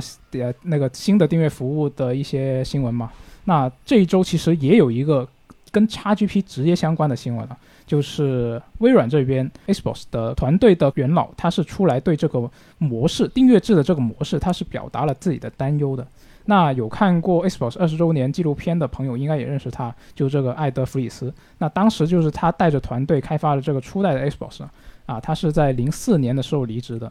那最近他就在一档播客节目里面是说，他是担心 Game Pass 这种订阅制服务会对游戏行业产生负面的影响。他是举了一个音乐行业的例子，就是 Spotify。他是说这 Spotify 它的起飞呢是摧毁了这个音乐行业，让大家不再买断制的去买这个唱片了，然后音乐业务的年收入也是减少了一半。他说他自己作为用户其实是很喜欢这样的订阅服务的，但是对于行业来说就不一定是好事了。就我觉得他这举的例子就可能就是为了符合他这个观点嘛。因为像以前一些听音乐设备，比如说黑胶唱片，比如 CD，就肯定是不如你直接用流媒体来方便的。但作为消费者肯定是喜欢更方便的方式。是啊，不过他说完这个话之后呢，其实就马上就有音乐行业的记者就反驳了他的说法啊。那个行业记者他就说呢，实际上流媒体对于音乐行业的影响总体来说是非常有益的啊。数据显示，他是引用了一个调研的报告啊，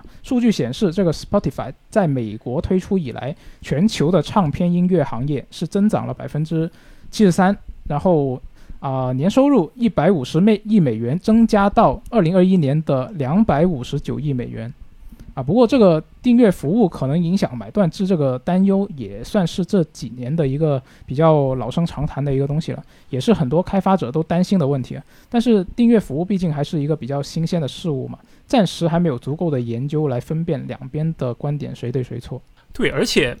就是我们要想到一点的是，它游戏订阅制有几个非常大的，我觉得算是优势吧。首先它的商业条款，就是我这个游戏进到你的这个服务里，我要签订怎样的一个合同，我要在你这里待多久，我要能拿到多少钱，这个条款非常非常灵活的，可以为每一家每一个产品去针对不同的产品设计出不同的条款。对，起码微软是这么干的。对，至少微软是这么干的。然后还有就是，实际上游戏这个东西，因为它的，可能说是一个互动感比较强啊，就肯定是绝对的，对吧？那么它实际上有一个订阅制的好处，这个好处就是它能够更大的去增加它在相应的平台的曝光和营销合作。就如果你是一个单纯的这个零售的购买的方式的话，那可能它就是一个非常传统的，你今天上市了，我给你放个 banner， 就明天你一周之后我给你关掉，差不多就是你有什么更新我再给你放上来，可能就是这么简单的事情。但如果是在订阅制的库里的话，那么它可能就会有更多种多样的一个曝光的方式，就有不同的方式在塞到玩家的面前。它可能是你看我这个订阅库，它这是一个曝光方式，然后再比如说它是这个月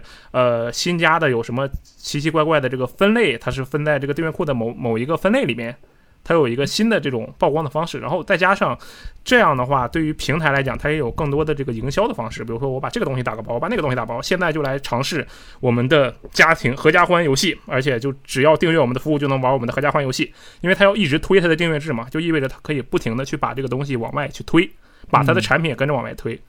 这个东西是很重要的。然后我觉得比较有用的一点，就我个人，我之前也提过类似的事情，就是我觉得比较有用一点是，加入一个订阅制之后，对于厂商来说特别大的一个好处就是你获得的反馈的声音是更加多样的，这个其实是比较好的一件事情。比如说你加入订阅制之后，你的玩家的这个数量理论上来讲肯定是会增加的，对不对？因为相当于不用买了嘛。然后还有一点就是它会更好的去算这些玩家的比如说留存啊，然后这个玩家的用户画像大概是什么样的呀，是大概平时这些玩家都玩什么样的游戏啊，它会获得很多这些数据，然后根据这些数据去调整它接下来无论是开发还是营销的策略。这个东西其实是很重要的，嗯，对，所以说，当然定位制这个东西肯定是没有必要去吹他说哇这个东西牛逼，它就是未来，它现在站的行业的救世主啊，那肯定不是，就至少目前不是啊，它现在占的份额是非常小的。我看它的那个报告里面，在欧美市场占的只有 4%， 就是定位制消费，只算定位制消费，就是我每个月交的这个会费，只算 4%， 就是很小很小的，但那个数据一直在增长。可能过几年之后，它会变成一个比较大的数字。我之所以说这些，无论说是这个数据啊，还是内容啊，我觉得可能可以看出来的一点就是，定位制这个东西虽然现在看起来好像，就声量很大，但实际上现在并没有成为一个特别占据市场份额的，就是行业就靠这玩意儿了，它没有到这个程度，而不是主流是吧？对，但是到过几年之后，比如说再到2025年，或者是到2027年，我认为到时候订阅制会成为一个，相对来讲能占比达到20%、30%，因为它肯定永远干不过那个游戏内消费这个事情，就服务型游戏的内收入嘛，它肯定永远是最大头。是，但是。订阅制的占比应该会逐渐往上升，而且加上我刚才说的，因为它的进入的方式，它平台与厂商之间的策略方式是非常灵活的，以及它能够提供给反馈给厂商的用户画像、用户相关的数据是非常多样的，那肯定也是比较受平台和厂商自己欢迎的，就是说他们自己会也很想做这个事情，那么在这样的推动下，就会让订阅制会变得越来越壮大吧，算是。然后那就是这个我们这个 Xbox 的元老他会担心这个订阅制会不会毁了这个游戏行业吧。我觉得他可能就是那个毁了可能有点夸大了，但他肯定是有影响的，因为实际上我不知道应不应该举这个例子，但就比如说这个《黄泉之路》啊，我就觉得这游戏很过分，真的就是一个它就像是一种典型的那种。网飞电影的感觉，我说的是那种一般的网飞电影，就看起来预告不错，你上来看个前20分钟，游戏的话可能就是玩个前半小时，你觉得挺不错，然后你看完了你大呼上当，你这后面都什么鬼啊，好平庸啊，剧集有可能是这样的嘛。然后对于游戏来讲，对于黄泉之路来讲，这游戏也是这个样子，至少对我来说它是这个样子的。我其实会比较担心这样的游戏会不会更多，但是要从另一个角度来讲，就是其实际上订阅制这个东西，它不只是一个发行商在为这个订阅制，或者说几个发行商在为订阅制产出内容嘛，它是一个大量的有数百个、上百个游戏的公司、发行商或者独立游戏开发者在为订阅制的内容库去提供内容。那么在这样的情况下，我觉得你要说他们集体全都摆烂了，那这个可能性是比较低的，至少我认为是比较低的。所以我觉得不用太担心这个事情。对，其实这位元老他自己提出的这个担忧，我觉得微软方面他也是一直尝试努力去证明不需要有这种担忧嘛。就他们其实也经常展示很多数据什么，就之前也阿罗也有提到，就是你一个游戏在他那上了订阅制之后啊，反而这些数据上涨啦什么样的。然后最近刚好我又看到有一个调研了，是说这个首发进入 XGP 并不会影响你这个作品在 Steam 平台上面的表现。那个调研文章我看了，里面是说它是根据这个游戏的 Steam 玩家的关注数，然后还有加愿望单的数字，还有论坛的流量去创建一个叫做热度分的这么一个东西，然后再根据你首周 Steam 玩家的评论数再创建一个热度转换的一个指数或者说是比率这么一个东西，然后用这些数据来做一个模型，把你这个游戏上首发加入 XGP 它的影响，对于 Steam 平台的影响，它究竟是积极的还是消极的，它算一个数出来，然后它展示了一些数据啊，但是它没展示公式，我也没看懂它具体是怎么算的，但反正人家算出来结果就是说影响不大啊。那他这么一说我就这么一听，那现在其实有很多调研都是有类似的一个情况，但我就很少看到说有研究是说这些订阅制加入了 XGP 然后就影响它其他的销量啊，这种调研好像就比较少。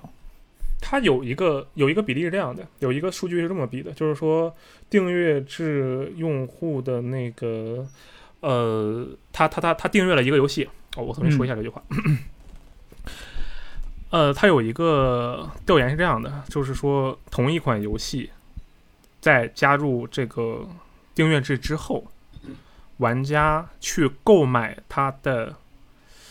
DLC 或者说扩展包，或者它游戏内的货币，或者是购买这个游戏本身的比例都要高于它没有加入订阅制的时候。哦，对，这个是一个之前在那个 GDC 演讲的时候有一个这样的图表，有一个这样的数据。那反正订阅制这个东西还得再一直观察下去，我们就静观其变了。那么看完了索尼和微软方面的消息呢，接下来我们来一段新闻报菜名。那首先就是 CDPR 它公布了它的最新动向，在使用虚幻5开发之后，这个效率明显就提升了。之后第二个呢，就是巫师新作目前初步研究已经完成，正处于前期制作。还有就是大部分的开发者都在进行赛博朋克2077扩展包的开发，相关的营销活动会在今年下半年开始。2077它那个动画会下半年在网飞平台播出，就感觉好像离 CDPR 上次放财报也没多长时间。就它这次主要也就两个信息嘛，就对我们玩家来说，一个就是巫师的新作已经在做了，当然可能还没到要和大家见面的时候，然后也没有透露更多的其他消息嘛。然后就是 CDPR， 就是大部分开发者已经在做那个游戏的拓展包嘛。我是对2077的新闻已经有点麻木了，因为我对它的期待是很高的，就在发售之前，但期望越大，那失望就越大嘛。就是尽管它的那个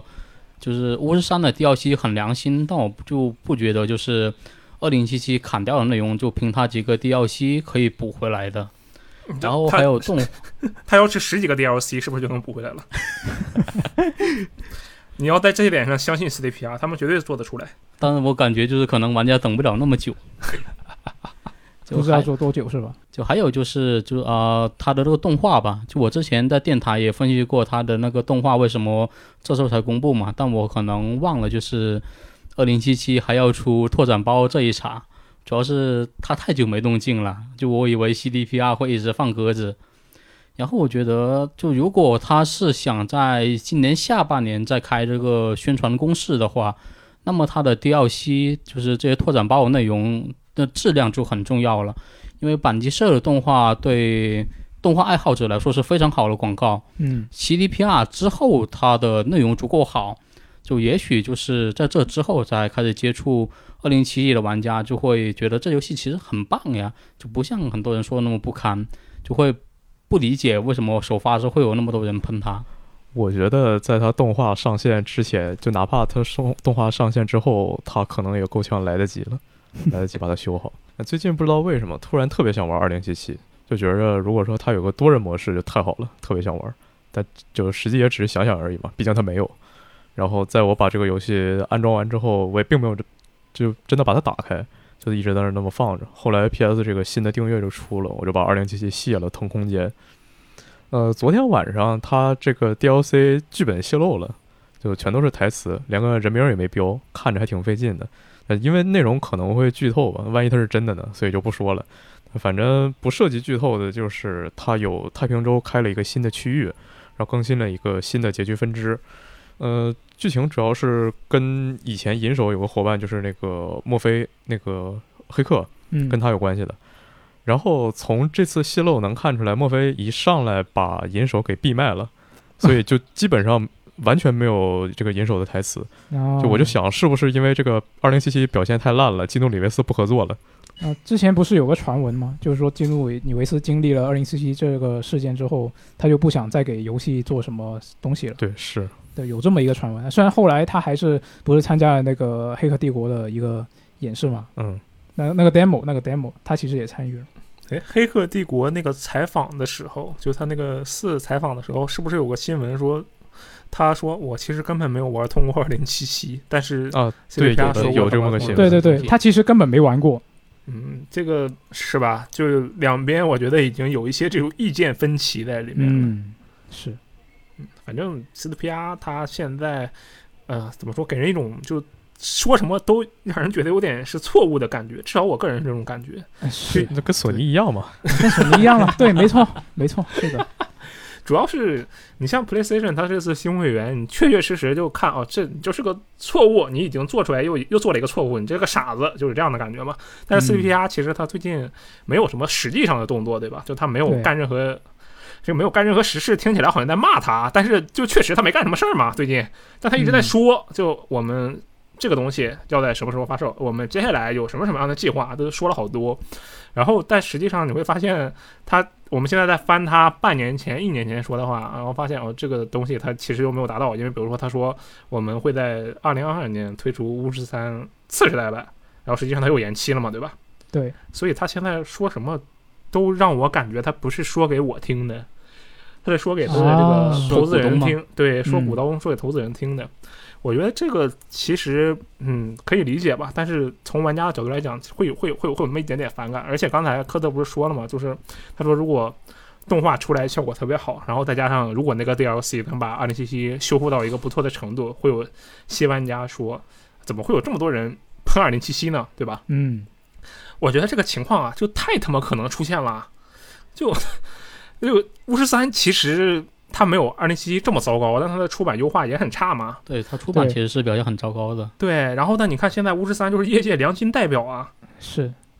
就年度版出来之后，或者是两个 DLC， 主要是 DLC 内容量确实非常非常足，然后这游戏本身也其实根本就不差的嘛，它只是在多次的更新维护之后，然后优化了很多东西，加了很多细节，它基本上是一个这样的状态。那其实我觉得克德刚才说的那个情况真的是非常有可能出现的，就是到了2077都不，这次动画我觉得他应该是赶不上了，但是在将来比如说2025年有一个赛博2077年，对，2077年度版的2077年的2077年度版，然后玩家说我靠，你看看这个游戏赛博朋克2077才卖$50能玩70个小时，你这个 GTA 6是什么东西？那个时候竟然才只是 GTA 6，那你这个 GTA 6是什么东西？这只能玩这么短时间，我觉得很有可能出现这样的情况。但是就到时候可能就是那些老玩家还是会揪着一个问题，比如说反正我肯定还会揪着说，我浮空车呢，我地铁呢，然后我这个车内饰做的那么好，然后你手感还那么差，你干什么呢？还有那个枪械自定义，你一开始收东西。我觉得他是加不回来了。你要相信他，这2077年，我觉得他肯定加回来了。2077年 CDPR 活不活着都是个问题。我天哪，你这话也太过了，老子九辱骂了，可还行。希望他活着。希望他把这游戏修好。这个人家活着，我们才有新游戏玩嘛，对不对？确实。好，我们看下一个新闻啊。那刚好我们之前说到了这个基努·里维斯啊，下面这个新闻也是一位演员的新闻啊。这个诺曼·瑞杜斯啊，就努哥啊，他是上周五他是有一篇采访是公开了，然后里面也不知道是他说漏嘴了还是怎么样，反正他就明确说了，《死亡搁浅》的续作是已经在开发了。然后在他这个采访公开之后呢，小岛秀夫他其实是发了一两条就比较耐人寻味，也不知道他什么意思的一个推特。但是至今这个事情其实是没有一个明确的官宣的，又不知道这个《死亡搁浅》的续作是不是真的在做，也不知道。就小岛其实很，因为他是个推特狂魔嘛，就其实就很喜欢用推特来发一些，他也很比较擅长就营销自己嘛，对，这我感觉应该可以算是官宣了吧。说难听了就是这人抽象是吧？不过就是岛哥哥吧，我之前一直以为他在忙活新的游戏嘛，但没想到他居然在做《死亡搁浅》的续作，就这游戏理念是很棒的，然后。他就小岛秀夫的实力也很强，但是我其实有些担心，就这个送快递模拟器 2.0 还能不能打动玩家，因为就是与人连接这个概念，在玩第二次玩家买不买账嘛，就这么一个问题。他初代其实就没打动我不是很确实不是没有办法接受他这个玩法，就对我来说，就故事本身我觉得是很好，但是玩法我确实不太喜欢，所以我也只是玩了一个开头，然后我就去把这个故事云了啊，云得很开心。我倒是觉得他这个玩法还挺有意思的，就你看，走路就征服自然的感觉嘛。然后后来你开个小车，然后你到处搭一些梯子、挂个绳什么的，我觉得就还，反正我个人觉得还挺好玩的。但是我不太能想象他续作是什么样子，就其实更想看到一个没有关系的新 IP 嘛。因为你顶着续作的名字，你就必须得有一些相关的系统。然后，但是这个东西，如果说你真让我再玩一遍120个小时，然后纯走路，那我可能也未必玩下去。就想看看会有什么新的花样。哎，那我有个问题啊，那你们觉得这个 MGS4 和 MGS5 这个区别续作差异大不大？但是 MGS 它这个潜行玩法本身是能支持我玩下去的。哦，你出到10我都能玩下去。哦哦哦。但它其实你看啊，从5代到4代，不对，从4代到5代它的变化是很大的，对不对？就你别管它5代就是有什么让人觉得啊，你这没逗完，被这无论是发 Konami 还是怎样，但它这个玩法本身从一个比较线性的体验变成了一个比较开放世界体验。我用的都是比较，因为实际上他们并不是完全的线性和完全的开放世界嘛，对吧？嗯。然后再加上你看这个5代又让你这个开车能把这个车崩一炸，把那个塔楼砸了，就有各种各样的花活可以用嘛。它的这个升级。当时可能很多人也没有想到，就虽然《死亡搁浅》的续作正在开发中，但是它可能2077年才会出《死亡搁浅2》呀，那个时候玩法可能就区别很大，对吧？要开发几十年是吧？就是举这种极端的例子吧，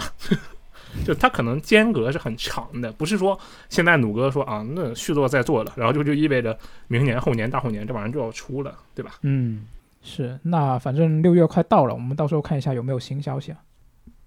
然后现在也临近6月了嘛，就准备到传统的13季。然后 TGA 创始人他就最近表示说，是今年的第三方厂商办的那种游戏展会可能数量会有所减少。嗯，因为那些内容比较少的发行商可能会选择一些就抱一些大型那种展会的大腿，比如说他们自己办那个夏日游戏节，或者就是。6月12号办那个 Xbox 和贝塞斯达游戏展示会嘛，嗯，就原本我看他就新闻标题嘛，我以为他意思是说就是索尼和微软都开始买了，大家都是第一方的那个厂商，所以第三方厂商就自然就减少了嘛，就很自然的一件事。哦，不过他是从另一个角度出发的，就比如像去年的 Take-Two 啊。卡普空啊 SE 他们不都是自己办那个发布会嘛，嗯，但内容比较少，撑不起自己那个时长，所以就反响平平，嗯，所以今年他们可能会选择抱大腿。嗯，像这些厂商如果自己费尽心思搞个发布会，然后被大家吐槽这被大家吐槽那的，如果是我也不想办，就费力不讨好，那确实是感觉就是抱大腿是个更好的选择。对啊，你我就想起 Take-Two 去年那个就完全没有游戏露出，就非常的牛逼，就一堆人在那聊天是吧？嗯，对，去年的情况他就是在比谁更拉胯嘛，就有播手游广告的，有拿个冷门小游戏随便放一放的，就还有就刚才说 T2 年度发布会，一群人坐着闲聊，什么游戏也没有，就点名表扬 SE 和 T2 了。就如果说他们俩真是像克多说费尽心力办成这个德行，那别办了，再也别办了，我谢谢他。就如果说他不费心力呢，办成什么样我都不敢想。但话是这么说呢，我还是挺期待 SE 如果说他有单独发布会的话，看一看最终幻想16的最新消息，然后就再就我肯定会期待育碧的发布会嘛，来个刺客信条新作，来个碧海黑帆发售日，就感觉挺矛盾的。看发布会这个事儿本身特别爽，但如果发布会期间还要写新闻就完全爽不起来了。嗯，那没办法，我们毕竟干这行，就是不愿意工作呗。说这么多干什么？哎，不过你不是他，你看就是，如果说像之前东京那个叫什么来着，TGS 吗？对 ，TGS 他直播那个日常那种特别微妙的发布会节奏，他坐那儿聊天聊一天，然后可能就一两个重要的消息，但你就坐那儿看，特别枯燥。是。你喜欢看那种紧凑的、刺激的、有内容节奏的？那也不喜欢呀，那发新闻跟不上速度。对，发新闻跟不上。原来如此。紧凑刺激还是可以的，对吧？你们有看到那个一个名单吗？我看到好几个版本，就是6月份这个 Xbox 贝塞斯达发布会的这个名单。看了好几个版本。我没看到有什么。它里面说，那个先99，你看到那个版本里面有什么？就是它好像好几个版本，你看到那个版本有什么？我不太记得了，我就记得我那个版本一上来是几个黑曜石的游戏，宣誓什么的。那你看的是那个短的版本，应该就十个多一点吧，我记得。对，我应该也看那个短的。对，我看那个版本有20个，就巨长啊，就一看就不太靠谱，但是真的是。你看完就觉得，就你仔细看了就感觉，好像很合理啊，这个东西。我说几个我比较期待的东西啊，这个不一定跟它的那个泄露有关，但是有期待的东西，就是首先红霞岛的一个实验室，对吧？这个东西我相信你们都很期待，对不对？对，红霞岛应该是有的，毕竟宣布延期，到时候又发公告说可能会近期放点内容出来。那与之同样道理，就星空，对吧？是。也是应该有一个这个相关的东西出来。然后我个人比较期待的就是那个完美黑暗嘛，这个我之前说过很多次了，我还在危机的时候我就说过很多次，我就希望它有一些新的东西出来。然后我其实一直看那个名单里面有一个是震惊我的东西，所以我才觉得这个东西不靠谱啊。是什么呢？就是他说有一个007黄金眼的重启作，完全重置啊，重启。对，重启作007黄金眼，就007黄金眼很有名嘛，对吧？而且你要说他能不能做，那他确实是能做的，对吧？对，所以我就会觉得这个名单好像真的很不靠谱。具体的我就不多说了，就大家可以自己搜一下。然后但是你知道我觉得这个名单里鸡贼的地方就在于他还说，哎，这里面还有 Xbox 扶持的独立游戏串烧，我就觉得哦，这东西真的好靠谱啊，因为他绝对有这个东西对吧？确实对吧？然后所以就整个人处于一个非常割裂的状态。我很希望那个泄露名单是真的，但是感觉希望不大。这个到时候我会很认真的关注一下。留点惊喜，留点惊喜，就看一下到时候有什么。那接下来我们再看一下本周的其他新闻了。首先第一个是 TCL， 就是这个国内的电视厂商啊，他最近是在波兰的一场媒体活动上面做了一个演示，然后他演示用的那个幻灯片呢，上面就赫然写着 PS5 和 XS、XS 的代中升级版本将会在2023年或者是2024年推出。然后呢，它是连性能以及硬件参数都已经写出来了。不过有行业分析师就认为这些信息应该不是基于具体产品的，只是一个估计。就显示器面板这一块 TCL 是很有名的厂商，就如果他连发布会这些都公布出来，应该还是有那么一点希望的啊。不知道呢，但是2023、2024感觉也太快了吧，不好说。再看一下吧。然后就是这个《使命召唤：现代战争2》是公布了发售日，10月28号就会发售了。还有《指环王：咕噜》也是公布了这个发售日，9月1号它就会登陆 PC 和主机平台。然后《战神：诸神黄昏》呢是已经在韩国通过了游戏评级啊，说不定我们在6月份就能看到它的新消息，比如公布它是什么时候发售啊之类的。然后就是夜光组的新作 Forspoken 是已经在欧洲通过了分级啊，那这个我觉得应该也会在6月份有新消息吧。不过最近有啾啾党是爆料说他可能要给最终幻想16给让路啊，可能要再延期一次，那是不是真的我们6月见分晓啊。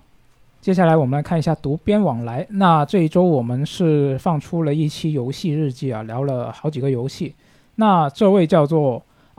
他的 ID 我不知道怎么念，我猜应该是阿希卡诺啊，因为他是说是自己是一个近20年的日剧观众啊，那我就按日语这个发音来了啊。他说他非常喜欢《春逝百年抄》这个游戏，他说这游戏当日剧来看完全没问题啊，玩的部分其实都不重要了。樱庭奈奈美和松本若菜在他们的神言加持之下，他就足以让他买爆了。好，这位莫杠七之朋友说，这个人生3大阶段：1没有意识到自己是少年；2意识到自己不再是少年；3拼命想找回少年的自己。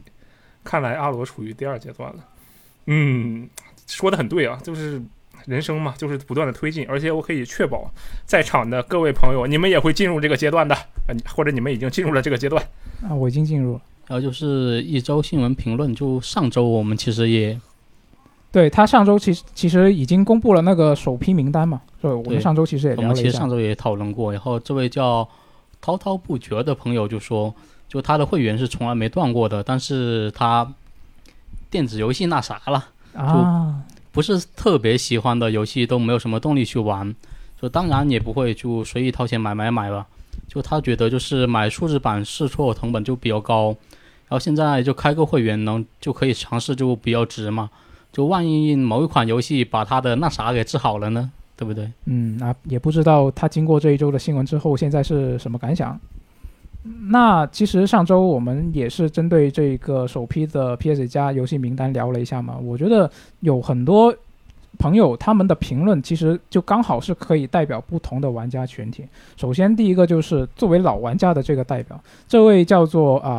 Team J 罗的朋友啊 ，J 罗纳尔多，他的 ID 是 Team J 罗纳尔多。他说不能说不满意啊，只能说暂时没有吸引力啊，还挺押韵。他说数量不多啊，大部分全有了，没有的也暂时不想玩。然后他就决定做等等党了。这个我觉得就刚好是挺代表一个就是老玩家这个群体的这样一种声音吧。与之相对呢，新玩家代表这位叫 Ashley 的朋友，他说作为新用户感觉还是挺值的，战神、对马岛、恶魂、重力想世界之类的都不用买了，这有一些游戏还是 PS5 版的，就等会员打折了。嗯，最后我们来看一下下周的游戏啊，说啊6月2号我们终于等到了万众期待的暗黑破坏神不朽啊正式上线啊，不过国服还得要等到6月23号。那反正大家没有手机也会有 PC 嘛，也我觉得都可以玩一下。我没有 PC。 你没有 PC 吗？我有，我玩。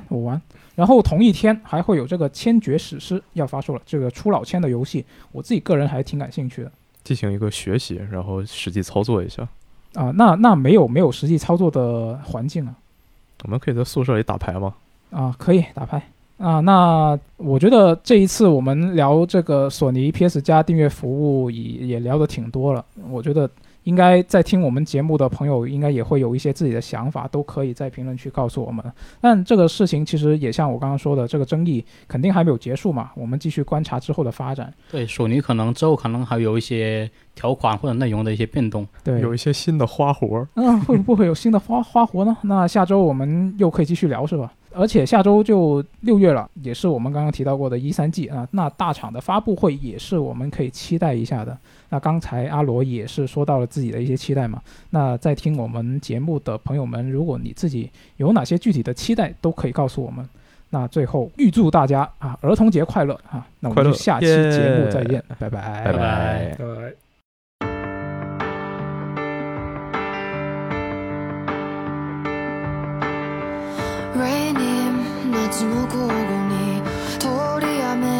夏の午後に通り雨傘の下キスに濡れた頬にそっと口づけたあの季節にまだ焦がれている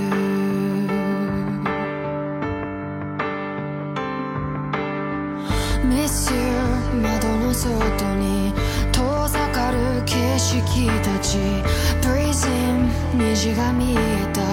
すぐに消えそうで雨明日は降らなければいい何も手につかずに上の空の日々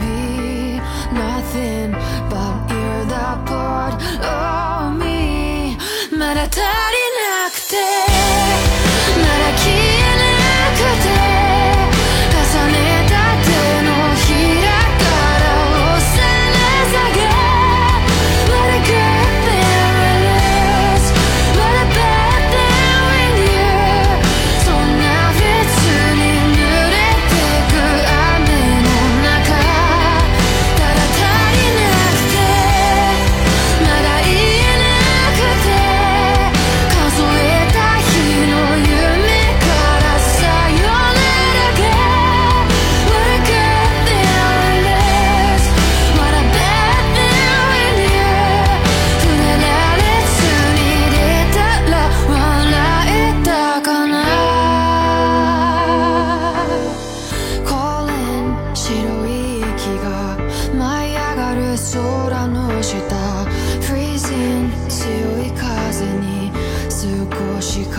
掴んだ手と弱さをポケット